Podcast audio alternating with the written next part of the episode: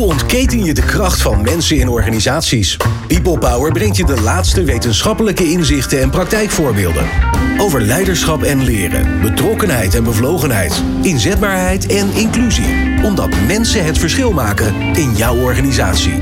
People Power op New Business Radio. Het is tijd voor Leading People Power, waarin Mireille, Oliveira in gesprek gaat met gasten die zelf de leiding nemen over hun leven en hun werk. Waar komt hun energie vandaan? Wat drijft hen? Hoe houden ze het vol?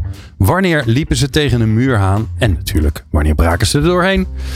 Nou, naast dat Mireille natuurlijk is, eh, is de gast Anton van der Schot. Hij is directeur van Fort aan de Klop. En als je denkt, goh, eh, waar is dat? Wat is dat? Nou, dat is een uh, onwijs toffe plek waar je bijvoorbeeld trainingen kunt geven. Ik ben er zelf ook eens een keer met een groepje geweest. Nou, het is briljant. Je hebt niet eens het idee dat je, dat je in Utrecht bent eigenlijk.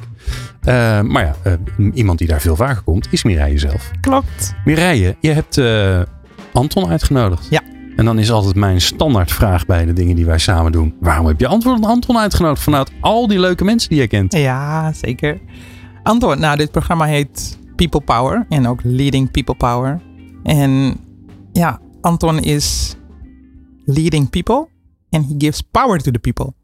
Dus ik heb um, Anton uitgenodigd omdat ik nooit meer ben vergeten hoe we elkaar eigenlijk voor het eerst spraken. Ik zag een tuinman lopen of een, iemand die het facilitair deed daar.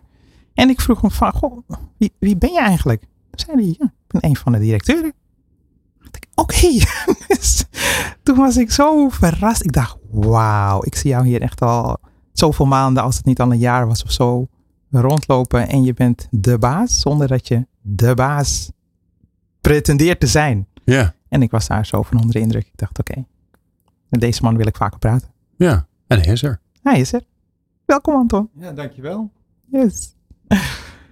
Hey, um, ik kijk nou eventjes naar Glenn. Want Glenn, ga jij nu mij laten praten of uh, wil jij de eerste vraag stellen? Wat wordt het? Als ik stil ben, dan, uh, dan uh, dat gebeurt niet zo vaak. Toch? okay. Dus dan ben je gewoon. Doe je ding. Ben ik aan zet. Doe, doe, je ding gewoon. Ja, ik wil wel wat meer van Anton weten. Um, nou, super tof dat je ja hebt gezegd. Hè, toen ik je vroeg van, hey, wil je in mijn podcast? Oh, ja, ja, ja. Um, ik zeg, ik wil het vooral hebben over de manier waarop je leiding geeft samen met je compagnons. Um, en heel vaak, dus daar gaan we zo verder over praten, maar heel vaak beginnen we eigenlijk met de vraag van wie ben je eigenlijk? Ja. Wie ben je eigenlijk? Hoe, hoe ben je de mens geworden die je nu bent? Wat heb je meegekregen? Who are you? Ja, nou, ik ben uh, Anton. Ik ben uh, 54 jaar geworden net. en al uh, sinds 1999 ondernemer in, in de horeca. Okay. En daarvoor heb ik een aantal jaren nou, een beetje gefreewheeld, een beetje het leven ontdekt, veel in de horeca gewerkt ook. En daarvoor heb ik weer gestudeerd. En ik heb uh, uh, eigenlijk, uh, eigenlijk wist ik toen ik 16 was van ik moet gewoon de horeca in. Oh, dat was mijn eerste baantje als glazenhaler in een heel leuk café in Amersfoort.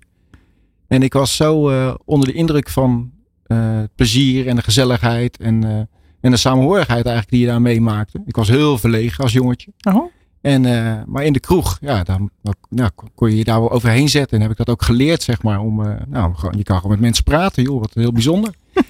en, uh, en ik vond die sfeer heel fijn.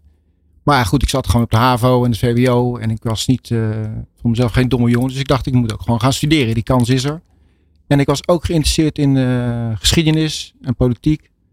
Dus toen ben ik politicologie gaan studeren in Amsterdam. En dat heb ik een jaartje gedaan. En toen bleek dat Amsterdam al een hele grote stad was voor mij. Ik kwam uit een klein dorpje. En ik was een beetje een dorpsjongetje ook. Dus, uh, en ik vond ook de studie wat eenzijdig. Het was heel rood en links. En heel, ja, één geluid eigenlijk. Hm. En ik was ook nog wel jong misschien toen om dat allemaal aan te kunnen. En toen ben ik naar Utrecht verhuisd. Daar heb ik toen uh, algemene letteren uh, ingestroomd. Ook weer geschiedenis, internationale betrekkingen. En eigenlijk pas dan het einde van mijn studie, toen zag ik het licht. Want toen had ik een aantal docenten die heel inspirerend waren. En toen heb ik heel veel geleerd. En toen was ik opeens echt geïnteresseerd. Dus veel boeken gelezen en veel uh, gefilosofeerd met medestudenten en vrienden over hoe het allemaal beter moet in de wereld. Maar het hoort... Oh, dus jij weet dat ook gewoon? Ja, zeker. Ja. Ik kan alle wereldproblemen zo oplossen. En, uh, maar die worden ook in de horeca opgelost volgens mij, toch? Altijd. Met het dus dat komt mooi uit. Ja, zeker. Er wordt veel, uh, veel gedebatteerd, ja. Zeker in het café. Ja. Ja. Ja.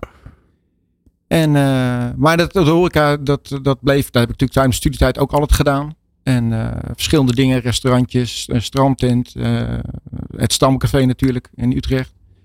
En uiteindelijk eh, dacht ik van ja, ik, ik weet gewoon wat ik wil. Ik wil gewoon een eigen zaak. Oké. En eh, toen had ik een, eh, een, een goede vriend van mij, daar werk ik samen in, eh in Café de Leugen. Dat bestaat niet meer, maar was echt het leukste café van Utrecht totdat wij een café begonnen. Dat, En waar, en waar zat, zit, zit er wel iets anders nu dan? eh, daar zit nu een of ander eh shotjescafé. Dus dat is Oh, niet, eh, oh. ik ben er ook nooit meer geweest eigenlijk. Nee. Ja. En eh, dus toen ben ik samen met die compaan zijn we een zoektocht begonnen om, Hmm. eh, om een kroeg te beginnen. En die zoektocht was al heel leuk, want we gingen het hele land door en iedere keer weer bedenken van hoe moet die dan heten en wat zijn dan belangrijke ingrediënten. En, en uiteindelijk, eh, na veel omzwervingen, ze hebben we er eentje kunnen vinden. En eh, die hebben we toen in 99 gekocht. En het was een heel bijzonder jaar, want toen had ik eh, net een aantal jaren relatie. En mijn vriendin was zwanger. We kochten een huis en in dezelfde week openden we een café. Dus het was, een hele, het was een hele mooie periode waarin we alles gingen opbouwen, zeg maar. ja, alles ontdekken. Alles Je hoeft je in ontdekken. ieder geval niet te vervelen zo te horen. Dan. Nee, zeker niet. En ik had ook eh, ontzettend veel energie. En, ik, en, en alles was ook leuk. Hm. Want ik bedoel, een, eh, je huisje verbouwen is leuk. Het feit dat er een baby op komst is natuurlijk fantastisch. En, eh, en een café. café-avontuur, dat is ook heel leuk. Oké. En het rare wat er gebeurde was dat, eh, want ik had altijd wel gewoon veel gewerkt en altijd wel een leuk druk leven. Dat ondanks dat je helemaal vast zat in dat café en in, de- in, in de verplichtingen thuis. Ik had me nog nooit zo vrij gevoeld. Oh, Want ik was eigen baas. Oké. En, eh, en dat vond ik heel interessant om eh, te Maar merken. omschrijf dat eens. Ja, Wat, is dat dan? Waar staat die ruimte, die vrijheid dan in? Ja, dat je, dat je niet afhankelijk bent van iemand anders die zegt van of je wel of niet mag werken. Of dat je een dienst mag ruilen. Of dat je eh, vindt dat het anders moet. En dat die dan zegt, ja, dat kun je wel vinden, maar vind het niet zo belangrijk. Of, dus Mhm. ja, dus ik, ik, ik liep wel tegen een plafond. Ik wist, ik was niet zo bewust van, maar ik liep wel tegen een plafond aan. Dat ik denk, van, ja, maar ik wil dingen anders doen. Of ik wil dingen, eh, Zelf bepalen. ja. En dat ik, dat ik toen dat eenmaal kon. Weliswaar samen met de kompion, maar wij konden echt heel goed eh, sparren. Hmm. En eh, dat, ja, want het gaf enorme bevrijding. Oké. Ja. Nou, mooi om zo'n inkijkje te krijgen in je achtergrond. Ehm, je zei net iets waar ik door getriggerd werd. Je had docenten die jou eigenlijk voor het eerst inspireerden en meenamen, waardoor je geïnteresseerd werd in het vak. Wat deden zij? Ja, dat weet ik eigenlijk niet zo goed. Het was misschien ook een samenloop van, eh, van mensen waar ik toen mee omging, zeg maar. En het was dat, eh, ik denk dat het wat kwartjes bij elkaar vielen. Dat ik het, dat ik het begon te begrijpen. Mhm. Welk vak was het? Het was eh, systeem. Ja, systeem. Ik weet niet precies meer hoe het heet. Het ging over systemen Mhm. in, in, in, in de wereld, zeg maar. Het werd eigenlijk een beetje wiskundig. Werd er gekeken naar hoe eh, sociale processen zijn. Mm. En in de democratieën en de dictaturen en allemaal Mhm. dat soort dingen. En eentje was heel erg gericht op, eh, op eh, debat en inhoud. En dat je ook getriggerd werd om de, wel de economist te lezen. En dan, Mhm. weet je wel, en wat staat hier eigenlijk en wat. Dus echt gewoon serieus, zeg maar, de, eh, de onderwerpen te benaderen. In plaats van je tentamens te halen. Maar gewoon echt inhoudelijk. Oké, er werd echt wel wat van je gevraagd ook. Ja, zeker. Ja, ja moest ook een referaat houden. Ik ben nog steeds verbaasd. Ik heb vijf jaar op de universiteit gezeten. En Mhm. ik heb één keer een referaat gehouden. Zo. En dat is echt zo'n tekortkoming van die opleiding. Want dit is, ik bedoel, het is spannend. Het is niet per se een hobby van me. Want ik Mhm. vind het een beetje spannend om voor groepen te spreken. Maar het is, het is zo belangrijk. Want als je dat namelijk wel kan, dan geef je dat zoveel meer ruimte om te bedenken wat je wil vertellen. In plaats van, oh, ik ben zo zenuwachtig om het te moeten vertellen. Ja, Dus ja, het is ja. echt heel raar. Dus, maar ik weet het nog precies. Dat ik, eh, dat ik dat moest doen. En dat ik dat spannend vond. En dat het uiteindelijk natuurlijk heel goed ging. Want ik had me goed voorbereid.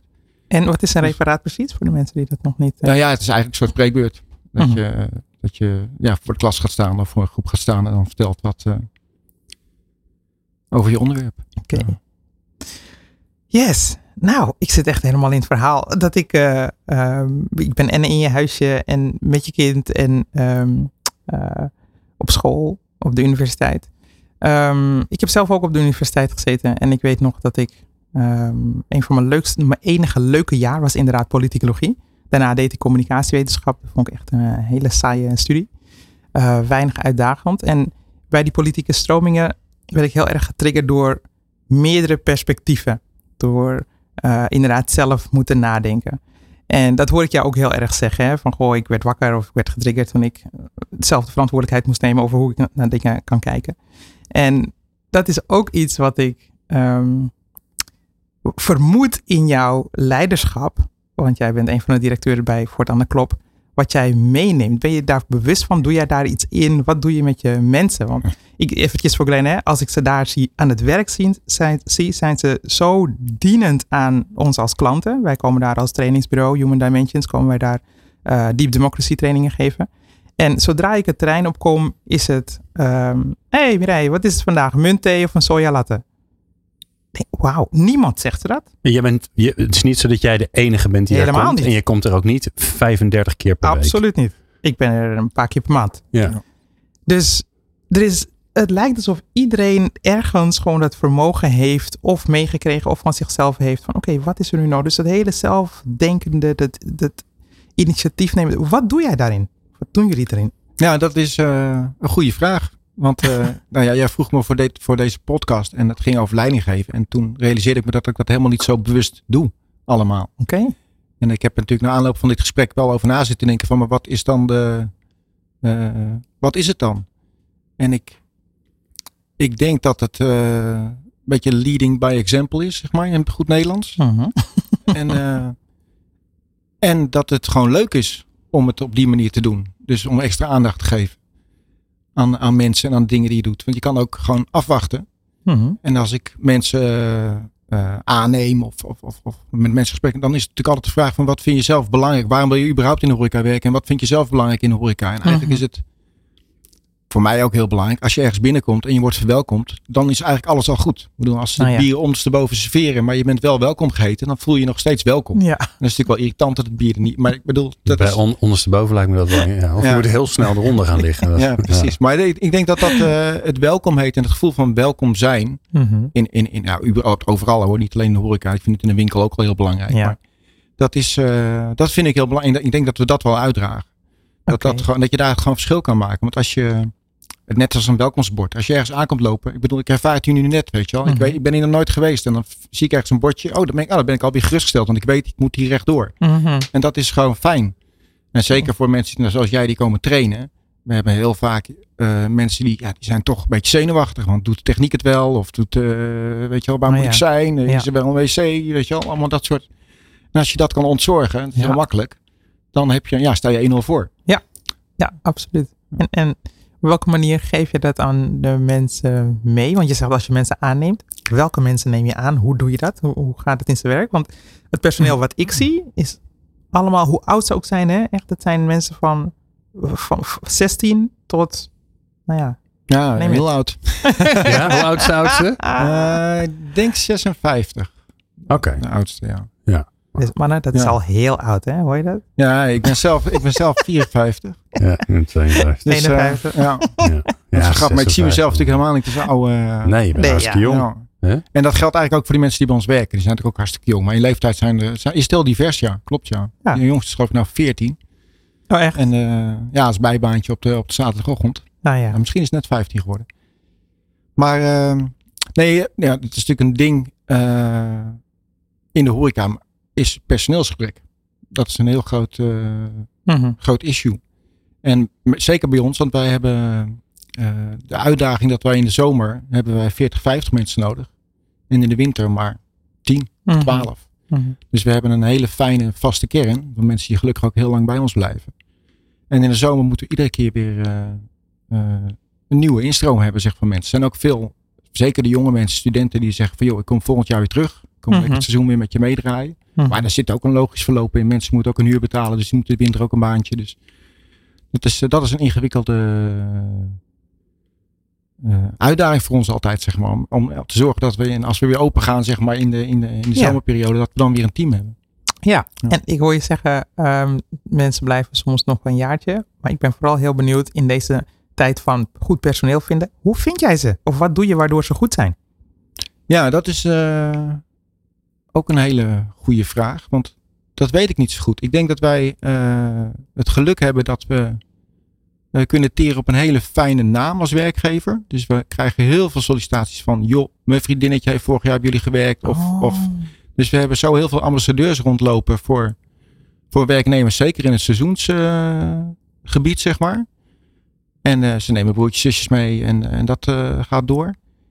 En ik hoor eigenlijk ook, ik vind het altijd moeilijk om over mezelf te zeggen, maar dat mensen het heel prettig vinden. Weet je wel, dat ze gewoon echt eh, blij zijn. Dat ze, dat ze veel geleerd hebben. En, en ik denk dat eh, waar we goed mee omgaan, is dat wij zeggen van je hoeft bij ons geen ervaring te hebben. Eigenlijk hoef je, Aha. je moet eigenlijk uh, ja, de, de, antwoorden van waarom is horeca, wat is belangrijk in horeca, die moet je goed beantwoorden. -hmm. Dat doet natuurlijk iedereen, want het zijn niet hele moeilijke vragen. -hmm. En het gaat allemaal om, om de wil en de uitstraling om uh, gasvrij te zijn. Ja. Dus als iemand komt solliciteren en die kijkt je aan en die vraagt iets over wat voor sport ze doen en ze gaan er heel enthousiast over vertellen, dan weet je al dat je goed zit. Ja. Want dan zijn ze te enthousiasmeren, ze zijn open, ze, ze kijken je aan. Nou, dan kunnen ze ook uh, een koffielatte maken voor jou. Weet je wel? Ja. Dat is, uh, en, want dat kun, je, dat kun je ze allemaal leren. Okay. Ja, het grappige is wel, hè, want uh, ik herken het wel heel erg. Dat wij praten natuurlijk in de wereld van werk over heel veel dingen. Maar uh, precies wat jij benoemt, hè, je, je welkom voelen. En dat geldt natuurlijk voor, in dit geval jullie gasten. Uh, in een ander bedrijf zijn dat misschien je klanten, of, maar zeker ook je collega's. Ja, dat, dat, daar hebben we het eigenlijk bijna nooit over. Ja. Terwijl, je geeft er maar eens woorden aan en, en leer mensen dat maar eens. Ik bedoel, iedereen heeft wel eens een ervaring in de horeca dat je gaat zitten en dat er inderdaad iemand langs komt lopen en uh, die ziet je niet. Uh, al zit je nog zo te zwaaien en weet ik wat allemaal. Vind ik altijd zo'n awkward moment. Dat je denkt, uh, hallo? hallo? Er zit geld in mijn zak. Ik wil het graag aan jou Ik snap dat je druk hebt, maar misschien even kijken, iets zeggen. Uh, wat, wat jullie dus blijkbaar lukt, is om die mensen te selecteren. Om ze aan je te binden. En ook om nog door het hele bedrijf heen te krijgen. Dat, dat, dat als je daar komt, dat je in een soort oase van... Ik ben welkom, ik word geholpen, het is fijn hier. Ja, ja. Ik, dat is wel, geef daar maar eens woorden aan. Hoe, hoe, je, hoe je dat dan doet. Naast natuurlijk goede mensen uitzoeken. Mhm. En het goede voorbeeld geven, dat snap ik. Um, ja, dat is. Hoe, hoe, hoe geef je daar woorden aan? Dat is. Uh, nou, wij hebben. Heel praktisch gezien hebben we het moeilijkste. Het voorbeeld dat je net aanhaalt over zwaaien van. Uh, mag ik bij je bestellen? Dat hebben we eruit gehaald. Oké. Okay. Wij hebben ons systeem uh, gemaakt. Het is een beetje te danken aan corona. Corona heeft ook iets goeds opgeleverd voor ons. Want uh, tijdens corona was natuurlijk de horeca was een drama. Je kon of vier mensen ontvangen en wat dan ook. Je mocht geen afstand houden. En wij hebben toen in die eerste zomer eigenlijk al gelijk bedacht van nou, hoe kunnen we dat nou doen? We hebben een heel groot terrein. Dus afstand van elkaar, dat is geen probleem. Dus we hebben gewoon alle tafeltjes die we hebben, hebben we heel ver uit elkaar gezet. Hmm. Mm. En toen telden we uiteindelijk 300 zitplaatsen. Oh. En, uh, maar ja, die kon je dus niet bedienen, want dat is veel te ver lopen. Dus toen dacht ik, nou, dan moeten mensen zelf komen halen. Dus toen hebben we een barretje getimmerd. met een keukentje eraan. En, uh, en een, of een oproepsysteem kunnen maken. Dus mensen konden de telefoon bestellen. Ah. Uh, Gewoon nou, online konden ze. Ja, okay. precies. Ja. Net zoals dat je een pakje bestelt bij whatever. En dan uh, kreeg je een berichtje dat je koffie klaar stond. En dan kwam je aanlopen en dan haalde je koffie op. Dus. Ja, slim. Ja, en, het, en het, het, was natuurlijk voor corona een oplossing. Maar achteraf bleek van het is sowieso een oplossing. Ja. Want we realiseerden ons dat als je contact hebt met je gasten. Dan is 80% van die tijd is van uh, dit is de dagsoep. Uh, wat kan ik Mhm. voor inschenken? En mag ik betalen? Het is zoveel. Dat is helemaal geen gezellig contact. Mhm. Want het is heel functioneel. Ah. Nou, al die functionaliteit zit nu in je telefoon. En dan heb je dus tijd over om te vragen: joh, ben je lekker aan het fietsen? Uh, zal ik een tekening pakken? Whatever. Weet je wel, je kan gewoon over Ja. andere dingen praten dan over al die. En gebeurt Ja. dat dan ook? Want ik kan me andersom ook voorstellen dat je zegt: nee, wij zijn van een persoonlijk contact, dus dat digitale gedoe, dat doen we juist niet. Jij Nou. zegt, draait het eigenlijk om. Het is heel grappig. Ik was in 2019, was ik, uh, had ik een heel mooi jaar, ging lekker reizen. En toen zat ik in uh, een vliegveld in, uh, ik denk New York. En toen wilde ik een biertje bestellen. En, en, en dat meisje bij wie ik dat biertje kon bestellen, die, nou, die stond een meter van me vandaan. Maar ik moest dat met mijn kaart doen en met de computer en wat dan ook. Dus ik denk, ja, ik zie de tap, ik zie het meisje die het kan inschenken. Wat, daar. Ja. wat, wat, en ik dacht, van, wat afschuwelijk. Wat, en, en een half jaar later heb ik het zelf. Dus het is heel apart. Maar dat was natuurlijk ook gedwongen door corona. Ja. Maar uh, het is me heel goed bevallen. Want wat er namelijk niet meer gebeurt bij ons, is dat je moet zwaaien Ja. om je bestelling op te nemen. Ja. Of om af te rekenen. Want Mhm. dat doe je wanneer je zelf zin hebt. Grappig, je zit lekker te kletsen en je, en je bestelt met je telefoon. En tegenwoordig, ik ben zelf helemaal niet zo handig met het spul. Maar weet je wel, 80% van de mensen die, die zijn eh, op, die hebben dat zo gefixt. Ja. En, Ja. eh, Mireille, Ja, wat wil je zo weten van eh, Anton? Wat, Ehm, eh, dan maar doen we even een cliffhangertje. Ah, ja, ja, ja. Wie jouw manier van leidinggeven, jullie manier van leidinggeven, waar dat nog meer nodig is? Goeie vraag. En dat hoor je zo. Betere prestaties en gelukkige mensen. People Power. Anton van der Schot is de gast, de directeur van Fort aan de Klop. Als je er nog nooit geweest bent, ga daar zeker heen. Al is het maar voor een kopje koffie. Maar je kan er ook heerlijke high-sessies, bijeenkomsten, weet ik veel wat allemaal draaien. Dit is Alles. overigens geen commerciële boodschap, maar het is gewoon een leuke plek. Heel vaak zijn mensen op zoek naar een leuke plek. Dit is een leuke plek. Ja, echt fantastisch. En eh Mireille Oliveira eh, gaat met hem in gesprek. En ik Ja. ook een beetje. Yes. Ja, Anton. Ik, eh, voor de pauze eh, was de vraag eigenlijk van waar is dit nog meer nodig? Hè? De manier waarop je welkom heet, waarop je dus je, je leiderschap inzet en jullie met het team eigenlijk zorgen dat mensen zich prettig voelen op de locatie. Waar hebben we dat nog meer nodig? Welke branches of welke groep Ja. of welke plekken? Nou ja, eigenlijk is het, is het niet de ene branche wel, de andere branche niet. Het is eigenlijk overal waar je binnenkomt. Dan is het Hmm. gewoon fijn als je welkom geheten wordt. En dat is. eh, eh, nou ja, in, in de supermarkt is een mooi voorbeeld natuurlijk. Ik bedoel, je hebt tegenwoordig gewoon die snelkassa's. En, eh, dus je kan met je, met je oortjes op eh, je boodschappen doen. En je hebt je avondeten binnen. Mhm. En je ontbijt voor de volgende dag. En je hebt niemand gesproken. Ja. En dat vind ik. ja, het is efficiënt en handig. Maar ik vind het toch echt zonde eigenlijk Waarvan? van contact met mensen. Het is, ik vind het raar. Ik, ik weet dat ik, ik heb een tijdje ook alleen gewoond, zeg maar. Mhm. En dan, eh, en dan realiseerde ik me van, nou, als ik niet vrienden bel of wat dan ook zo, kan ik hier gewoon een week zijn zonder dat ik iemand gesproken heb. Want je kan alles. En Online. dat is, eh, ja, dat is helemaal niet, dat is helemaal niet oké. Waarom niet eigenlijk? Sommige mensen zijn, die gaan de prat op, de hele branches, de toeristenbranche, contactloos. Kan je gewoon een paar dagen ergens zijn. Dus er zit ook wel waarde in om niet de hele tijd met mensen te hoeven praten. Dus waar is, wat, wat is dan zo? Nou ja, bedoel, je kan het zelf bepalen, toch? Als iemand eh goedemorgen zegt, is niet tegelijk je hele privacy naar de, naar de knoppen, toch? Ik bedoel, het is, ik snap dat je soms eh, door niet aangesproken wil worden, maar daar kun je ook zelf een keuze in maken, zeg maar. Maar dat het zeg maar in het systeem zit dat je feitelijk niet hoeft te praten, Mhm. dat vind ik raar. Ja, maar het grappige, kan je je voorstellen, hè?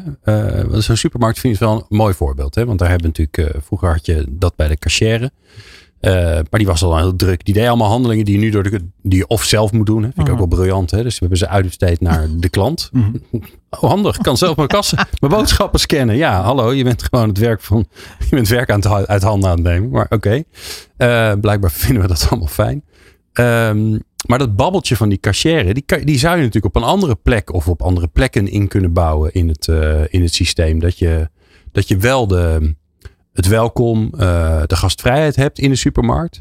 Maar niet, eh, maar niet dat het per se bij het afrekenen is. Hè? Dat hebben jullie natuurlijk Tuurlijk, ook met het bestellen en het. eh, Precies, Want ja. bij, bij jullie zou het ook kunnen zijn dat je bestelt, afrekent en zo. En dat je niet dat gesprekje hebt. Zeker. Maar blijkbaar hebben Ja. jullie, de collega's, zit het zo in het systeem om te vragen: Goh, wat bent u aan het doen? En om geïnteresseerd te Nou, zijn. doe je ons te goed hoor. Dat is natuurlijk niet, dat is niet, we halen geen 100%.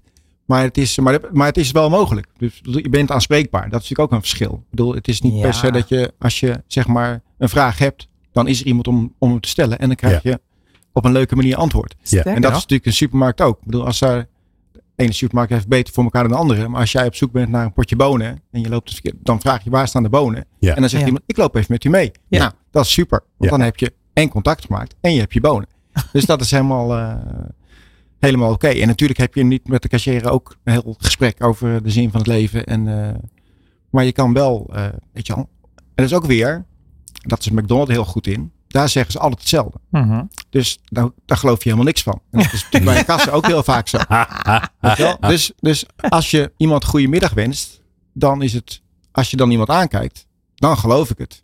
Van ik wens je nog een fijne middag. Ja. Terwijl, fijne middag nog. Je- Weet je ja, wel, dat, en dat, bliep en de volgende bliep. ja, dan mag het ook een computer zijn. Want dan Ja. is de boodschap hetzelfde. Maar als je iemand dus- aankijkt, dan de- eigenlijk is dat het. Dus de kwaliteit van het contact hoor ik. Ja. Hè? Dus dat het niet alleen maar een contact maken is, maar ook de manier waarop je contact maakt. Of je echt, echt stilstaat bij het contact. En Ja. ook eh, de juiste dingen zegt. En Ja. je, je zegt echt van, eh, ja, eh, het is misschien geen 100%, maar ik weet ook niet of mensen voor 100% komen of voor dat willen hebben. Wat, het gevoel wat ik heel erg krijg is dat het ook niet uitmaakt wie ik aanspreek bij jullie. er is altijd in no time contact. Nou, dat is echt een heel groot compliment voor ons, eh, voor ons team en ons bedrijf. Want dat Ja, weet ik natuurlijk zelf niet, want ik ben niet altijd bij. Ja. Want je wil dat heel graag, dat het zo ervaren wordt. Maar dat is echt heel... eh, En wat doen jullie dan? Hoe- op welke manier leiden jullie mensen op om dat te kunnen of te weten of dat te, regelen? Eh, Nou, ja, ik denk echt dat het komt omdat we een heel vast kernteam hebben die daar heel erg van doordrongen zijn. Die Mhm. hebben dat al ervaren en die hebben het geleerd. En hoe we, dat, hoe we ze dat precies geleerd hebben. Maar het zit echt in ons DNA. Het is vanaf dag één, zeg mhm. maar, dat we daar open gingen. En dat, en toen was ik het. En, maar de, al die mensen die erbij gekomen zijn, die, die hebben dat ook omarmd. En iedereen heeft daar zijn eigen slogan voor of eigen ding voor. Maar dat is echt, eh, echt fijn. Een van mijn collega's zegt altijd, aandacht maakt alles mooier. Mhm. En dat is, weet je wel, ik vind, ik vind het een beetje lelijk zinnetje, maar het is zo waar. Het is echt hartstikke eh, waar. En hoe doe jij dat als, als een leidinggevende? Hè? Ik bedoel, Je, hebt, eh, je hebt collega's en daar geef je ook leiding aan. En ehm, net zo goed als eh, dat gasten jou vragen stellen of dat je gasten welkom moet voelen, doe je dat ook met je collega's. En die, ja, eh, dat is het interessante en ook weer soms voor sommige mensen ook het vervelende aan leiding geven aan mensen. Eh, je geeft ook het leiding aan mensen die een leven hebben en er gaan altijd vanzelf dingen mis. Er overlijden familieleden, eh, scheidingen, ellende, kinderen die ziek worden. Dat is altijd gedoe waar je ook mee te maken hebt. Ehm, en het is, kan ik me voorstellen, ook in jouw leven en in jouw werk altijd druk. Dus hoe zorg jij er als leidinggevende voor dat, dat, je, dat je die ruimte ook geeft en voelt, zodat mensen met jou, je collega's met jou dat contact kunnen zoeken, omdat ze ergens mee zitten. Eh, of omdat ze eh, niet zo lekker in hun vel zitten. Of misschien dat ze hun werk niet meer zo leuk vinden. Of dat ze opslag willen. Of dat ze Ja. meer verantwoordelijkheid willen. Nou, al die dingen, al die Ja. dingen die, Ja. die medewerkers, op het moment dat ze erover willen gaan praten, denken. Ja, ik weet niet zo goed of ik dat nou wel aan mijn baas wil gaan, gaan voorleggen. Nou, dat is ook echt ingewikkeld. Dat is echt een spanningsveld. Want ik denk soms van, ah, ik ben toch heel, heel aanspreekbaar en je kan toch alles tegen me zeggen. En soms hoor ik van iemand, nou, bijvoorbeeld over geld. Mhm. Van, die, die liep er al maanden mee rond. Dat ze het gevoel had dat ze iets minder verdienen dan een collega. Mhm. En, eh, en dat klopte ook. Het was gewoon een foutje. Oh. En, en, en, ze liep, en ik zeg maar, waarom kost het je zoveel moeite om dat tegen mij te zeggen? Want ze had Ja. natuurlijk rondgevraagd bij andere collega's. En, en ja, moet je gewoon tegen hem zeggen. Ja. Het is niet Ja. dat je minder bent. Of, eh, en, eh, maar daar zat ze ontzettend tegen aan te hikken. En dat vond ik best eh confronterend. Ik denk van nou, als je dat al... maar dat is dan een zakelijk dingetje. En ik, ik heb het gevoel dat zakelijke dingetjes dan nog vaak ingewikkelder zijn Mhm. om te vertellen dan, joh, mijn relatie gaat niet goed. Of ik moet, mijn goudvis is jarig. Of, me, weet je wel, of echt persoonlijke dingen. En ik, ik, ik, ik ga er een beetje prat op. Ik weet niet, ik, ik ben heel geïnteresseerd Hm? in mensen. Dus ik weet het ook vaak wel. Of, eh, Oh, of wat speelt. neem ons eens mee. We maken een film. Jij bent de, de geïnteresseerde Anton. Eh, wat zie ik je doen? Ja, eh, eventjes kletsen met iemand. En, eh, en vooral als het, eh, als het heel druk is geweest bijvoorbeeld. Dan, nou, ik moet het anders zeggen. Het is... we hebben te maken met dat we soms te weinig mensen hebben. En we hebben een, een kernteam. En dat betekent dat we... Ik ben ook verantwoordelijk voor de roostering. Dat je soms rooster maakt. Dat je eigenlijk al weet van... joh, het staat acht uur klaar. Ik weet niet of we het echt gaan halen. Mhm. En nou kan het zijn, en dat gebeurt ook wel. En zeker bij jonge scholieren, die zeggen: Ja, het is acht uur, mijn dienst zit erop. Ja. En dan kijk ik zo zo rond en denk je: Ja, jouw dienst zit erop, maar het werk is, Is nog niet gedaan. werk? Ja. Ja. En dat is, eh, en er zijn ook mensen die vaster of vaker werken, die snappen dat. Ja, ik zie het zelf ook wel. Ja, het is Mhm. niet om acht uur klaar. dat, en, en dat is altijd een spanningsveld. Ik moet natuurlijk zorgen dat het rooster op orde is, dat, dat je om half negen een afspraak kan hebben in de stad. Mhm. En tegelijkertijd verwacht ik ook weer van mensen dat ze meedenken. En dan van jongens, even met z'n allen nog een half uurtje langer. Dan hoef ik niet helemaal in mijn eentje aan het einde te doen, zeg maar. Dat is een heel spanningsveld. Dus wat ik ermee probeer te zeggen is dat je hebt elkaar de hele tijd nodig. En als het dan een keer niet goed gaat met iemand, iemand van, joh, ik heb heel erg hoofdpijn of wat dan ook zo. Dan, dan kan ik ook om me heen kijken. Nou, ga naar huis. Want, weet je wel, dan lopen Ja. we allemaal wel wat harder. Ja. En als je dat geeft, dan krijg je ook terug dat de week daarna, ze zegt van, joh, ik zie dat er nog heel veel moet gebeuren. Zal ik nog even dat en dat doen? Ja. En dat is zeg maar eens een, eh, en het is niet, eh, het is een bijkomstigheid. Het is niet, het is niet een tactiek van, weet je wel, ik ga heel eh, aardig geïnteresseerd doen. Maar ik denk dat je in een, Ja. Nou, misschien de meeste bedrijven wel, maar ook een horecabedrijf, het is gewoon hollen of, hollen of stilstaan. En als je, het- als je met z'n allen gehold hebt, dan weet je ook, er moet al heel veel opgeruimd worden, er moet heel veel klaargezet worden. En als je dan zegt, joh, met z'n allen de schouders eronder, dan is iedereen ook trots en blij. En, en, Ja. en dat, ja, dat, dat vind ik fantastisch. En ik denk dat eh, de sleutel daarin is dat je het zelf ook doet. Ah ja. Dat je, dat je zelf niet eh, om 18 zegt, jongens, eh, jullie redden het allemaal wel. Ik, eh, ik ga naar huis. Want Niet te hard werken, hè? ja, dat, En, nee, dus, en precies. dus zit Mireille jou snoeien. Ja, ja. Ja. ze ziet me van alles doen. Ja. En, eh, en dat, is ook, dat is ook leuk. En ik moet daar ook in leren. Daar heb ik ook wel veel in geleerd. Want ik heb vroeger veel en veel, veel te hard gewerkt. En veel te veel vooral. Want hard werk is niet zo erg. Maar gewoon veel te veel uren, veel te veel dagen. En dan, eh, ja, dat, dat, dat, dat kwartje, dat viel maar niet. Dat dat dan niet nodig was. Mm. Van, ja, ik moet, ja, ja, ja. Ja, en het is wel grappig dat je dat zegt. eh, want ook ik zie jou leren. En ja, zoals je mij natuurlijk ziet ontwikkelen als trainer. ehm, heb ik ook jou, toen je de woorden aangaf, ook iets zien leren. Want we, zien elkaar dus om de zoveel weken op het terrein. En op een gegeven moment had ik voor mijn gevoel geen contact die dag met Anton. Dus ik zei, Anton, hebben we ruzie of zo? Of, are we good? En, en toen, ik zag je echt zo opkijken van, oh, nee, dit heeft niets met jou te maken. Ik ben gewoon heel druk. En toen zei je ook echt van, nou, dankjewel voor, deze, voor dit contact. Want daardoor kan ik ook weer gewoon beter voor Hm. mezelf zorgen en zo. Dus Ja. dit, dit vind ik echt, nou ja, daarom ben ik een fan van jou. Ehm, dat je dit kan als leidinggevende, dat je dat aan jezelf durft toe te geven, dat je dat durft uit te spreken aan je gesprekspartner, aan je klant. Ja, fantastisch. Dus ehm, ja, daar dank ik je echt voor hoor. Voor, je, voor je, de manier waarop jij je leiderschap neerzet samen met je team. Ehm, en, en dat linkt een beetje aan mijn volgende vraag. Ehm, ik, ik zei eh, in de voorbereiding van goh, een heleboel mensen hebben beleidsplannen, strategische plannen, strategische personeelsplanning. eh, eh, hoe doen we dat nou? Hoe ziet ons leiderschapsrecht eruit? Ik zeg, ik kan me zo voorstellen dat het bij jullie niet op papier staat. Hoe, hoe gaat dat bij jullie? Nee, dat staat zeker niet op papier. Dus eh, we, hebben, nou, we hebben er wel heel veel over, na- over nagedacht. En eh, ik ben laatst ook door, eh, door Titia, onze marketeer, geïnterviewd, zeg maar. Over nou, wat is dan het personeelsbeleid van Fort en de Klop. En het zijn wel, weet je wel, de woorden die net ook voorbij zijn gekomen. Weet je, betrokkenheid en ontwikkeling. En, Mhm. en, en, en dat, nou ja, dat iedereen welkom is, zeg maar. En dat vind ik ook heel fijn van het probleem eigenlijk van te weinig personeel. Is dat je uit andere vijvers moet gaan, eh, Hmm. gaan vissen, zeg maar. En dat je, vroeger hadden we nooit mensen die niet Nederlands spraken in, op de werkvloer. En nu hebben we er heel veel. En ook een Ja. aantal gehad. En dat is, eh, ja, dat is hartstikke leuk. En ik moest er heel erg aan wennen van het beeld van dat je sowieso in de horeca, maar in Nederland is het inmiddels heel gewoon, maar dat je gewoon ergens gaat zitten en dan kan hij help je. Ik ben, ben niet op vakantie, weet je. maar, maar dat op een gegeven moment, dat, dat kan prima. En, eh, en de horeca Nederlands hebben ze zo geleerd. En dat, eh, dat. En het is echt fantastisch om met al die eh, verschillende mensen te werken. Ja. Dus dat is. eh, En wat is dat dan? Wat maakt het dan fantastisch? nou, dat, eh, ja, dat is een goede vraag. Wat maakt het dan zo fantastisch? Nou, het zijn over het algemeen hele leuke mensen, want die hebben een verhaal. Die hebben een indrukwekkender verhaal dan eh, je hebt een ander verhaal. ik het zo Mensen die gevlucht zijn, eh Precies, heb je ja. werken. Ja. Ja. we hebben een dame uit Oekraïne die eh, bij ons in de keuken staat. En eh, ja, en die hebben dat. En het is fijn dat je voor hun ook weer die veilige plek kan zijn. Mhm. Dat is natuurlijk heel eh bevredigend. Ja, als je voor aan een vluchteling een, een plek kan bieden waar die zich welkom voelt, is het natuurlijk. Ja. De, de rest van ons systeem is daar natuurlijk juist niet op gebouwd. Dus eh, dat is heel hard nodig.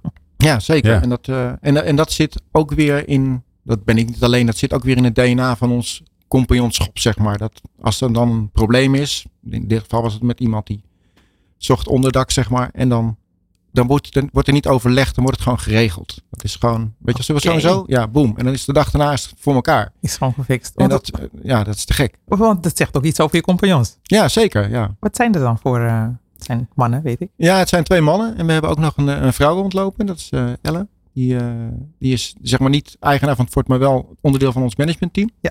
En eh, ja, die mannen die ken ik eigenlijk al heel lang. Eh, Joost met name, dat is eigenlijk de initiator van het hele gebeuren. Die ken ik al vanaf nou, een jaar of twintig ben, zeg maar. Misschien wel langer, want ik heb met zijn broer nog op blokfluitles gezeten. Nu was het jaar of zes. Dus dat, Dan begin je als je zes jaar bent. ja, dat En het lang beeld van. Anton begint steeds rijker te worden. Anton met blokfluit zien we nu ook voor ons. Ja, precies. Ja, genadig En, blokfluitspeler. eh, dus ja, maar dat zijn, ja, dat zijn fijne, fijne kerels zijn dat. En wat maakt ze fijn? Dus wat maakt dat jullie met z'n drieën en met Ellen erbij met z'n vieren zo'n goed team zijn? Nou, eh, ja, dan val ik even stil. Wat, maakt dat, eh, wat is het dan in die mannen? Ik denk dat, eh, Dat, nou, een van mijn, een van mijn kernwaarden, heb ik laatst onderzocht, aantal is, is gezamenlijkheid, zeg maar. En dat zit in ons allemaal. Het is ook, het is ook logisch natuurlijk als je samenwerkt, maar dat is dat je, dat je het samen sta je sterk. We hebben allemaal onze eigen eh, talenten en, en, en kundes. En die hebben we samengebracht. En we hebben respect voor mekaars uh, kwaliteiten, zeg maar. En dat, uh, en dat werkt heel fijn. Mm. En, en je kan op elkaar vertrouwen. Dat is, uh, Want samenwerken is niet altijd even makkelijk. zeker. Dus waar ik straks Ja. wel benieuwd naar ben, Mhm. tenminste, Ja. als je mij permitteert. Ja. Ehm, kijk, het, het leuke van dit gesprek vind ik, is dat wij stellen je allemaal vragen over dingen waarvan jij denkt, ja jeetje, eh, pff, hoe zit dat nou eigenlijk? Ja. ja, blijkbaar doe ik, ik vind het doodnormaal wat ik eigenlijk doe. Mhm. En wij zeggen jou eigenlijk elke keer, dat is niet doodnormaal. Want als iedereen dat zou doen, dan zou heel veel organisaties en heel veel mensen zich eh, een stuk beter eh, voelen en presteren. Ehm, dus wat ik straks wel interessant vind om even af te pellen is, hoe zorg je dan dat je zo lang met, met je maten samen kunt werken? En dat zal ongetwijfeld in eh, goede en slechte tijden zijn geweest. En dat hoor je zo. Experts en wetenschappers over de kracht van mensen in organisaties. People Power. Anton van der Schot van eh, Fort aan het Klop te gast. Eh, en natuurlijk Mireille Oliveira die eh, diepgaande vragen stelt. Samenwerken gingen we het over hebben. Ik zit Ja. eens te denken, waar waren we ook alweer? Ja, ja, het de laatste Ja.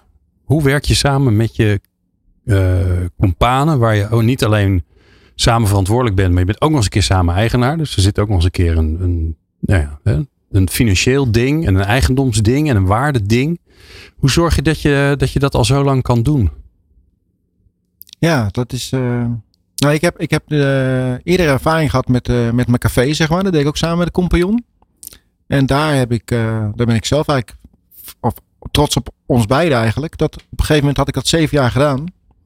En toen kwam Fort aan de Klop in beeld. Dat dat misschien zich zou ontwikkelen. En ik dacht van ja, dat wil ik wel. Ik wil wel door. Ik wil wel.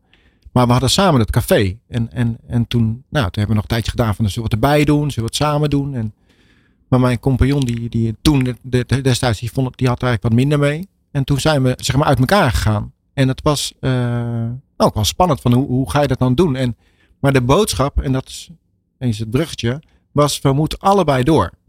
Dus ik wil dat dat café fantastisch blijft en beter wordt. En ik wil zelf een nieuw avontuur. En dat moet allemaal samen gaan. Dus daar hebben we toen eigenlijk heel makkelijk afspraken over gemaakt. Van nou, over hoeveel geld wil je dan hebben? Weet je wel? En dan- nee, ik, ik deed zelf de boekhouding. Dus ik wist precies wat, weet je wel, wat is redelijk en wat is reëel. En ik, wat, ik hoef niet rijk te worden. Ik wil door. Ja. Dus, eh, en, en het café bestaat nog steeds. Dus binnenkort eh 25 jaar. Volgend jaar. En het loopt eh, beter dan ooit tevoren. En ik kom daar graag. En we zijn nog steeds goede vrienden. Dus dat is echt fantastisch. Dus ik denk dat het gemeenschappelijke belang, zeg maar, wat je dan eh, op een gegeven moment niet meer hebt. Dat je dat dan weer moet opzoeken. Van nou, wat heb jij nodig en wat heb ik nodig? En dan ga je door. En zo zijn we in Fort en Klop eigenlijk ook ingestapt. Want we hadden een initiatiefnemer. Met een beetje horeca-ervaring. En maar wel heel veel eh, ideeën en visie. We hadden een financiële man. Met toevallig ook wat geld. Mhm. En we hadden een horeca-ondernemer die eh, zich vrij wilde spelen om dat te gaan doen. En als je die, dat bij elkaar propt, dan, dan heb je in ieder geval alle drie al een eigen speelveld waar je je in wil begeven. En, eh, en je hebt elkaar nodig. Ja. Want eh, de een kan niet zonder de ander. Want Ja. ja. ik denk geen van ons drie had het alleen kunnen doen. Nou ja. En, eh, en het is ook een geschiedenis. Kijk, en het is natuurlijk niet altijd roze geur en maneschijn. Dat is. eh, Wat kom je dan tegen? nou, Wat je met elkaar dus overwint? Nou, ik denk dat eh, wat moeilijk is als je met vrienden gaat ondernemen, is dat je elkaar moet kunnen aanspreken op als je iets niet goed vindt. En dat is gewoon heel ingewikkeld. En het is Ah. al ingewikkeld om gewoon je collega's aan te spreken als die het niet goed doen. Ja. Laat staan als het je vrienden zijn en dat je van ze afhankelijk bent. En, en dat heeft in het verleden, het is gelukkig al lang geleden, eh, wel echt, is echt gebeurd. Dat je elkaar kwijtraakt en dat je dan niet in staat bent om, eh, om elkaar aan te spreken. En dan loopt het zo hoog op dat het nou, een soort van knalt. En, eh, maar goed, daar zijn we toen ook weer eh, uitgekomen. Hmm. Door wel te gaan praten en wel eh, elkaar op te zoeken. Maar dat heeft ook wel, eh, nou ja, dat hoort ook, dat heeft pijn gedaan. Nou ja. En, eh, maar daar zijn we daarna weer sterker uitgekomen. Dus eigenlijk is het een beetje, ik bedoel, wrijving geeft glans, zeggen ze Ja, ja, ja, ja. En dat is, eh, Ja, als, het, als, het weer, als je weer gaat lijmen. Ja. Dus wat je zei, dat- ja, je, je, je- je knalt. En dan, eh, dan is het natuurlijk, als je, als je elkaar weer vindt en als het je lukt om een goed gesprek erover te hebben en naar elkaar te luisteren en al die dingen die wij allemaal zo ingewikkeld vinden met z'n allen, die jullie dus blijkbaar voor elkaar krijgen, dan, eh, ja, dan, dan krijg je historie en dan wordt het sterk. Daar kan ik me alles bij voorstellen. Maar heel vaak natuurlijk op dat soort momenten eh, worden die stappen niet gezet. Wordt er niet geluisterd. Kun je niet luisteren naar het gezamenlijk perspectief. Kun je niet emp- empathisch zijn. En knalt het en gaat het kapot. Hè? Ja, dat is. eh, de gemiddelde, gemiddelde romcom eh, zit er vol van. Oh ja, ik heb het Toch? zelf ook meegemaakt hoor. Ja? Eh, ja, ja, ik was een onderneming gestart 20 jaar terug met een goede vriendin. En als vriendinnen werkte het dus naadloos, maar als ondernemers helemaal niet. Omdat we elkaar niet durfden aan te spreken. En ja, dat is echt geknald. En daar heb ik zoveel van geleerd. Ik dacht echt van, oh ja, dus die communicatie is wel heel, heel erg belangrijk. De moed hebben, maar ook voor aan de voorkant, aan de voorkant daarover afspraken maken. Van ja, nu gaat het goed, maar wat doen we nou als het niet zo goed gaat? Dus ehm, daar wat, wat ruimte voor bieden. En ehm, het heeft dus geknald. Jullie zijn er sterker uitgekomen. Knalt het wel eens in je team? Hoe doe je dat, zeg maar? Dat stukje van aanspreken, elkaar kunnen aanspreken in je team. Zet je dat bewust aan? Ontstaat dat vanzelf? Hoe gaat dat? Hoe gaan de teamleden onderling met elkaar het gesprek aan? Of het conflict aan misschien wel? Dat is, eh, dat is een goede vraag. Ik ben niet altijd op de hoogte van wat er speelt in, eh, in de onderlinge verhoudingen. Zeg maar. Ik laat me wel eens verrassen door, eh, Ja, ja. door, de, door de verhalen achteraf. En dat is ook een. eh, Hoort ook wel bij een leiderspositie. ja, precies. Ja. Dat is, en het is ook oké, want zij moeten het ook veilig kunnen allemaal doen. Ik hoef sommige dingen hoef ik ook niet te weten. Dat is, zoek het maar uit. En, en, en wat ik vaak doe, of vaak, wat ik doe als ik hoor dat mensen problemen hebben met die of dat zo, dan denk ik, joh, zijn allemaal volwassen. Doe even je Regel ding. het. En als je er niet uitkomt, dan, eh, dan hoor ik het wel weer. Oh, ja, ja, ja. Ja. Ja. ja. En ehm, ik heb je, wat ik heb gezien en wat ik je ook hoor, hoor vertellen, is dat iedereen, als ik hem in mijn eigen woorden zou samenvatten, iedereen een plek heeft op het fort. Eh, in, het, in het team, hè. Dus eh, de jonge mensen, je wordt ingewerkt, je doet het met elkaar.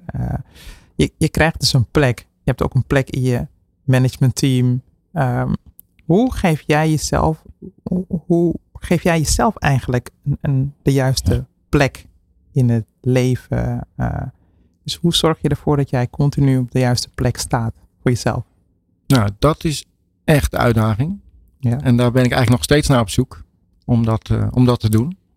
Omdat ik, eh, wat ik eerder al zei, dat ik mezelf soms te belangrijk maak. Omdat je de aanwezigheid heel belangrijk is. Mhm. En dan laat je je privé dingen soms wel eens een beetje op de tweede plek, zeg maar. Mhm. En dat is, daar heb ik wel van geleerd. Maar dat is nog steeds niet helemaal op orde. En dat is, eh, dat is eigenlijk een continu proces, zeg maar. En soms doe je ook dingen omdat je ze leuk vindt. Want met een kruiwagen lopen is nou eenmaal het leukste wat er is. Dus, maar dat moet je misschien wel uit handen geven om iets anders te doen. Want dat is veel nuttiger voor het bedrijf, zeg maar. Dus soms moet je ook gewoon dingen doen die leuk zijn. Ja. Dat is eh, heel belangrijk. En op de juiste plek staan. Dat Ja. is, eh, ja, eigenlijk is dat wat je de hele tijd aan het doen bent. D- dat zoeken Mhm. voor jezelf om eh, op de juiste plek te staan. Dat maakt het ook interessant. Ja, ja, ja. En, Ja. ja. en ingewikkeld. In ieder geval als ik kijk naar mijn eigen leven. De balans werk, privé, eh, uit balans raken. weer voor mezelf zorgen. Wat, wat is jouw self-care? Dus als het gaat over zoeken naar die balans. Wat doe je als het gaat over Ehm, de rust om, om dit team zo te kunnen aansturen? nou, ik word enorm geholpen eigenlijk. Door, eh, door, en door mijn kinderen word ik heel erg geholpen. Want die, eh, die appen dan, pap, ga je mee zwemmen? Of eh, zullen we samen eten? Of, eh, dus dat is, dat is echt superleuk. Want ik hoef niet zelf, als, eh, want ze zijn uitgevlogen. Dus Ja, dat ja. ik dan zelf van, moet je niet eens langs je vader? Nee, dat, ze komen naar mij. Hm. En, eh, en dan denk ik, ik denk alleen maar omdat het gezellig is. Niet omdat ze dat denken dat ik het nodig heb of zo. Maar het is gewoon echt leuk. En, het is eh, nog geen mantelzorg van ze. Nee, nee, het is Nee, nog nee. geen mantelzorg. Nee, nou ja. En, eh, en ik doe het zelf ook wel bewust. En ik heb een hele leuke verkering. En die doet het ook. Die, eh, heerlijk. en wij doen. eh, en, het, en het zit hem heel erg in dat ik er zelf voor kies soms om gewoon alleen te zijn. Dus van, eh, vanuit uit alle drukte gewoon van, ik ben even een middag, avond alleen of een nacht.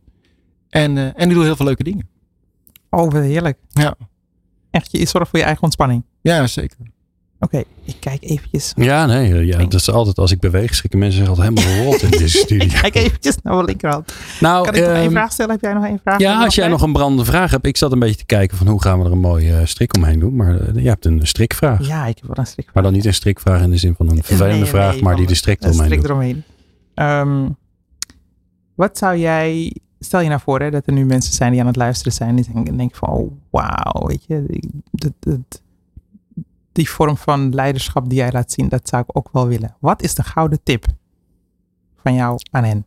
Bam. Wees jezelf. Denk terug aan je eigen bazen. Wat je daar gemist hebt of wat je daar juist ontzettend uh, als fijn ervaren hebt, zeg maar. En, uh, en wees eerlijk. Ik denk dat dat heel belangrijk is. Dat je gewoon echt oprecht bent als je iets vraagt. Mm. Naar de ander of naar jezelf? Allebei. Nou. Ja. Ik vind het wel een mooie. Dit was een strik, toch? Ja, zeker. Een gave strik. Om na te denken. Heerlijk. Dankjewel, Anton. Nou, graag gedaan. Dank jullie wel. En dankjewel, Mireille Oliveira, voor Yes. uh, jouw uh, prachtige aanwezigheid en je mooie vragen. Uh, en jij natuurlijk dankjewel voor het luisteren. Ja, want zonder jou uh, zijn we toch maar een beetje in de luchtleden gaan te kletsen. En uh, dat is toch uh, minder gezellig. Uh, ja, meer luisteren kan. Er is al van alles nog wat gedaan. Als je meer wil horen van Mireille, dan kan dat ook. Dan moet je even gewoon op onze website. Er zit een zoekdingetje op. En dan tik je dan Mireille in. En dan vind je alle Mireilles. En de meeste daarvan zijn Mireille Oliveira. Uh, tot de volgende. Meer luisteren? Ga naar peoplepower.radio en abonneer je op onze podcast.